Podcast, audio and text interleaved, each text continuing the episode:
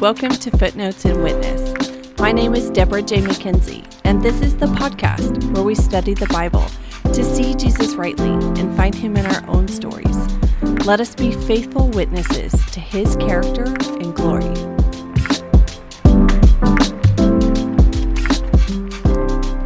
So today we're going to address two more very special types of poetry that's prophecy and apocalyptic literature. So let's start with prophecy. First, why don't we start with some definitions? Now, I've listed in the show notes the main books of prophecy as they're listed in like their entirety, meaning the whole book is prophecy. The three basics are Isaiah, Jeremiah, and Ezekiel. And then you have 12 books listed on one scroll originally called the Lesser Prophets. Now they're called lesser just because they take up less ink, not because they're not as important. But those three, Isaiah, Jeremiah, and Ezekiel, are full of really long, dense prophecy books full of symbolism and metaphors. And so let's start with what is a prophet? A prophet is simply a person charged by God to speak on his behalf. Now, the main purpose was to hold God's people accountable to the covenants that they had with God. So, for example, Hosea, that's one of those lesser prophets. Hosea is a whole book that's a metaphor. The metaphor is to call out the fact that God's people have been cheating on God. They've been adulterers, they've been unfaithful. And this is what many prophets do they make specific accusations of things happening now. Now, that doesn't mean now in 2023.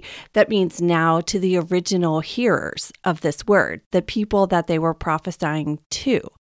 So it's important to know when the text is being written because these things that the prophets are doing are for specific people at specific times. Now, many of the prophets not only give these accusations, but they do these stunts.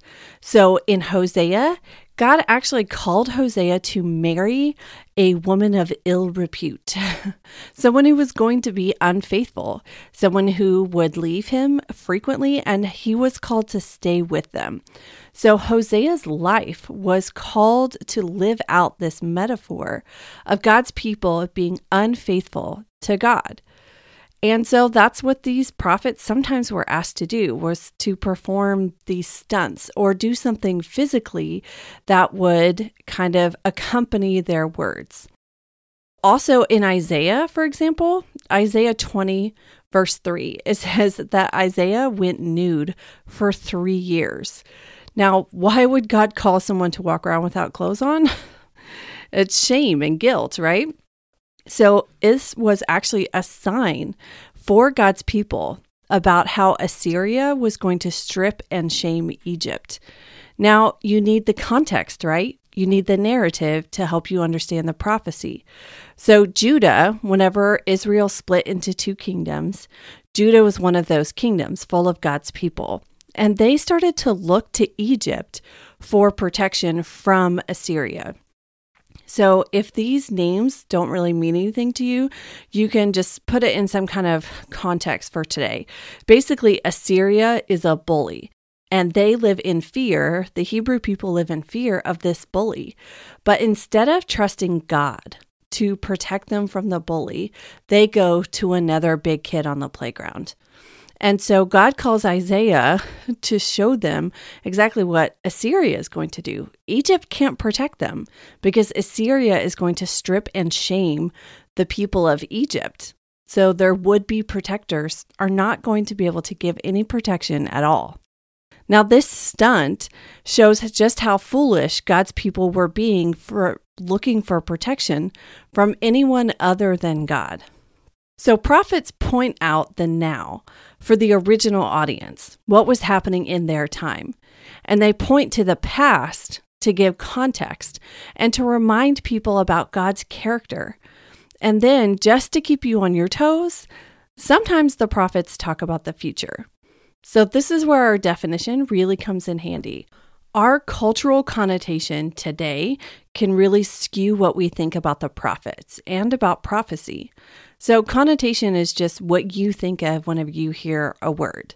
Like, for example, I think of Texas, I think of manners and good Southern home cooking and biscuits warm first thing in the morning and politeness and hey y'alls and all those kind of warm ooey gooey feelings.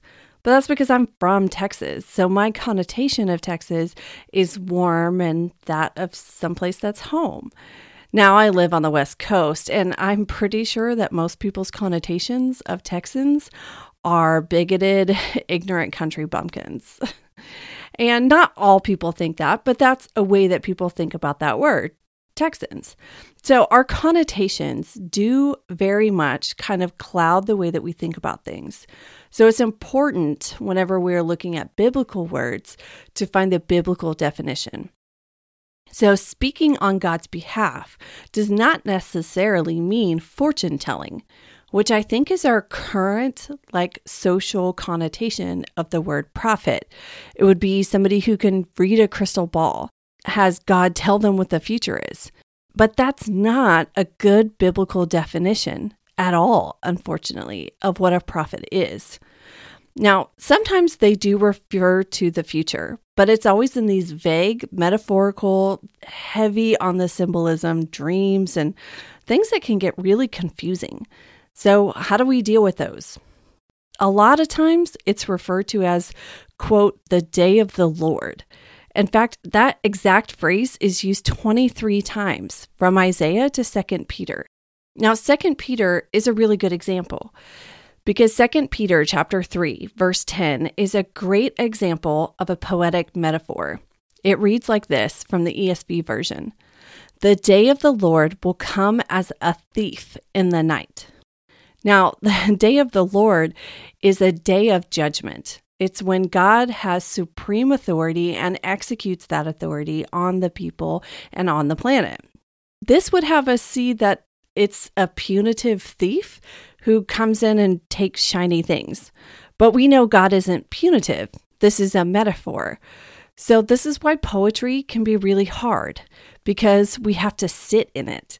It requires patience, it requires time. So, if you come across something like the day of the Lord will come as a thief in the night, well, what do I know about God's character? Is he a thief? Does he take things that aren't his? No. So, what is this trying to tell me? What is this situation? This is speaking to the fact that you can't be prepared. If you knew when the thief was coming, then you would be able to prepare yourself or have the police there or whatever it is. But this is like a thief coming in the night when you're unprepared. Another example is in Amos, another prophet. In Amos chapter 5, verse 20, it says, Is not the day of the Lord darkness and not light? And gloom with no brightness in it? Now, the metaphor of dark and light runs through the whole Bible, starting off on the very first page. Whenever we first talk about creation, it says, In the beginning there was darkness and chaos, and it was without form. And then God spoke, Let there be light. So we know that the world was dark and full of chaos, and God brought light. Is Amos telling us that we should fear God? That his day is dark and chaotic? No. Just like in Genesis, God brought the light and order and safe, dry land on which to live and thrive. The point is, you have to read all of Amos. So, Amos 5, verse 4 says, Seek me and live. That's what the Lord is saying. Then in 5, verse 6, it says, Seek the Lord and live, lest he break out like fire. So, for those who live in the Lord, they're not going to be subject to this all consuming fire. Amos chapter 9, verse 11 says, In that day I will raise up the booth of David that is fallen, and I will repair its breaches. Chapter 9, verse 14 says, I will restore the fortunes of my people Israel. There is hope for those who live in the Lord, who continue to seek him, to want to live in his covenant. That is what the day of the Lord is about. That these people made a covenant with God, and the accusation is letting them know where they've faltered, where they've messed up. Not so that they can be condemned to darkness and fire, but so they can repent, which simply means to turn away from. So now you have these prophets saying, here's where you've messed up. But just like in creation all the way through, there's hope for those who seek the Lord. So, how do we read this stuff? Look for repetition. Amos says the day of the Lord, darkness and light. There's a common theme running throughout it. Hosea is all about adultery and unfaithfulness. There's a theme that runs throughout the whole book. Also, if there's a reference to a person or a place, use those cross references and go and read the story. It gives you the context for what the comparison is that the prophet is making. Remember, the original authors, they assume you know these stories and they assume that you have already seen the patterns. They assume that you know that creation started with chaotic waters. Now, in our modern day context, maybe we aren't afraid of the ocean so much. It's been conquered. We take cruises for pleasure. it isn't something that most people fear. But we have the hindsight of technology, science, thousands of years. We also have the hindsight of the cross. And so sometimes it can be hard for us to understand why they struggled with things. But this is where they would probably have a much easier time understanding these stories and patterns, but they would have a hard time the cross because that's something that they weren't familiar with.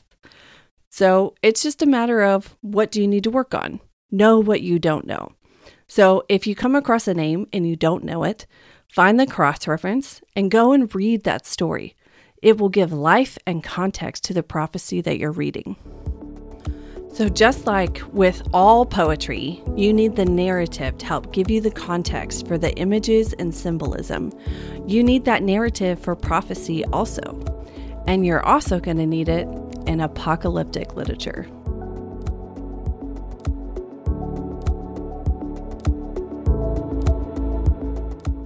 Now, I'll be honest, this is probably my least favorite, and I'll tell you why. I did grow up in the country, and one of my very first early memories is people using the story of Revelation to incite fear and take people's money. Like there was this movement, I guess, of pastors or preachers that would go from town to town and preach the news that the end of the world was at hand. What I saw was these preachers coming into town and preaching that the end of the world was near and that you needed to give them all your money so that they could go and tell more people. And it put a bad taste in my mouth towards this type of literature. And to be honest with you, I have ignored it for years, for decades. It wasn't until I started inductive Bible study that I realized I wasn't going to be able to ignore it forever. So last year I started reading through Daniel and I ended the year reading through Revelations. I'll say I don't have a whole lot of knowledge in those books as of yet, but I'm starting because I can't see the whole narrative of the whole Bible without reading the whole Bible. And so it became really important to me to not ignore any book of the Bible anymore. So that's what people I saw use Revelations for. But what did God use it for? What is it doing in our Bible? So let's just define it like we did with prophecy. That's the best place to start. A revelation is actually what the word apocalypse mean. That's a Greek word for something being uncovered. And so a revelation is like a new idea.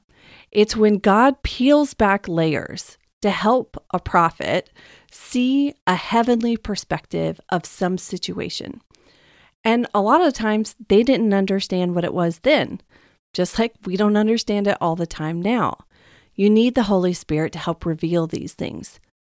So there's five things that you can do to read it appropriately. First of all, we're going to start with the symbols. There are so many symbols. So when you're reading through the books of apocalyptic literature, like in Daniel and in Revelation, write those symbols down. That's going to be the best way to see how they connect is by having them separate from the text. because they can get lost in all the symbolism. There's a lot of imagery, and sometimes it can be really overwhelming. So, to just have a list of like the seven seals or the seven trumpets or the seven bowls in Revelation, and then making a note of what they're doing, that helps pull it out of the text and help you see it outside of that imagery to help you kind of, you know, give it some context and see where they connect. Now, my second piece of advice with that is don't overanalyze the symbols. For example, in Daniel 7, he talks about four beasts, and it is actually interpreted as four kings that will come and be on the earth. But I saw those same I hate I hate to use the word preacher, but scammers that appeared as preachers taking people's money by using those four beasts as four kingdoms that were on today's context, like China or Africa, or you know what I mean? Like they would use today's context to try and put meaning on the imagery that was not written for us. We were not the original audience. And that brings me to my third point. Remember the original audience. There's a point and a purpose to why people were given certain words at certain times. And so it's important to look at who wrote it and to whom did they write it. So Daniel is a really great example. Daniel has narrative, but he also has prophecy and he also has apocalyptic literature. Daniel is a great book for you to get into if you want to see all the different types of biblical literature in one book. So, there are several chapters that are full of just visions or dreams, and sometimes they're interpreted. So, that's really helpful. And he also interprets other people's dreams. So, let's go back to Daniel 7. He sees four beasts and then he describes them. And then someone called the Son of Man is given dominion over these beasts by someone called the Ancient of Days. Now, the Ancient of Days is described as sitting on a throne, a throne that has fiery, flaming wheels, by the way, super cool, and clothing like snow and hair of pure wool. So, this Ancient of Days character then gives dominion over all the beasts to the Son of Man. In verse 17, the dream is interpreted as the four great beasts are four kings who shall arise out of the earth. So when we put our modern day context on it, it can't possibly mean that because it didn't mean that for the original audience. And it could get really tricky and really messy because the point isn't necessarily who are these four beasts being representative of. So that brings me to my fourth point. Think about the purpose of the writing. What was the point? Daniel 7 says that there will be oppression. And no matter what the oppression is, they seem like gnarly beasts rising out of the sea. But the Son of Man has dominion, and in him we are safe. Jesus calls himself the Son of Man over and over. It is the most common thing that he calls himself in the New Testament. So it's important that we look at these prophecies because we need to know what is the Son of Man about. Now, in our modern church, I'd never really heard that phrase very much. It wasn't until I started doing this type of Bible study that this kind of phrase was pointed out to me. I always thought Jesus called himself the Messiah or the Christ, and that's why we call him Jesus Christ. But he most commonly calls himself the Son of Man, and that comes here from Daniel. So, this is a huge clue as to who God is and what Jesus was doing, and why the Pharisees accused him of blasphemy and ultimately put him to death over it. Now, my last tip for studying apocalyptic literature, and maybe that's just because of where I'm at right now, but study in community. Find really well respected commentaries, find really well respected um, books about this type of literature from pastors who you know what their theology is. You know that they could be trusted. And if you don't know who that is, ask your pastor. Hey, I'd like to learn more about Revelation, but I'm not really sure where to start. Can you recommend a book by someone that you trust? Study in community. Get together with some friends, maybe a home group, whatever it is, and say, hey, I don't know anything about this book. Can we go through it together? Even if it's just one on one. Now, you may not come out of that time, maybe even after six months of studying the book of Revelation with all the answers. But that's okay because you'll have a better understanding than when you started. And it's part of our Bible for a reason. We can't just ignore it. It has a purpose and it has influence on the rest of the book. And this is what Apocalypse has always been used for to help us see God more rightly, to see his character, that there are scary beasts, there are dreams, and there are visions that are frightening, and there's reality that is frightening. But God is always with us.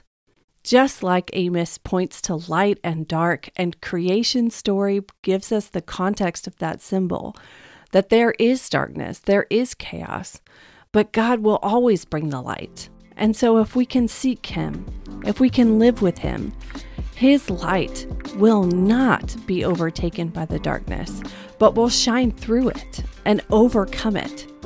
And that is definitely worth knowing more about. And it's really good news. Okay, so next up is instructional discourse.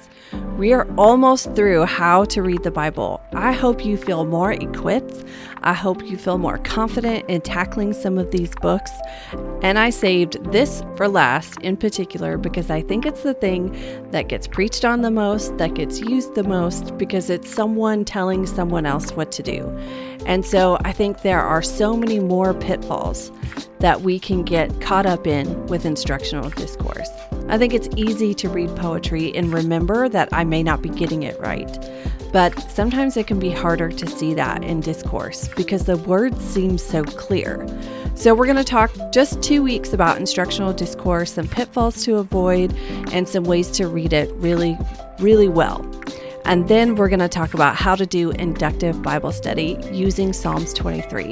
It's this short psalm that we're all familiar with, but there's so much to be seen and gotten from that. And I would love to show you how I use inductive Bible study method to do that. Don't forget, y'all, this is worth your time. It's worth plowing into. It's worth looking at the weird and the uncomfortable verses, the things that don't make any sense, like thrones with fiery chariot wheels on them, because He's in it, God's in it, Jesus is in it. And Jesus has given his life so you can be in relationship with God. That makes all of this worth it and definitely good news.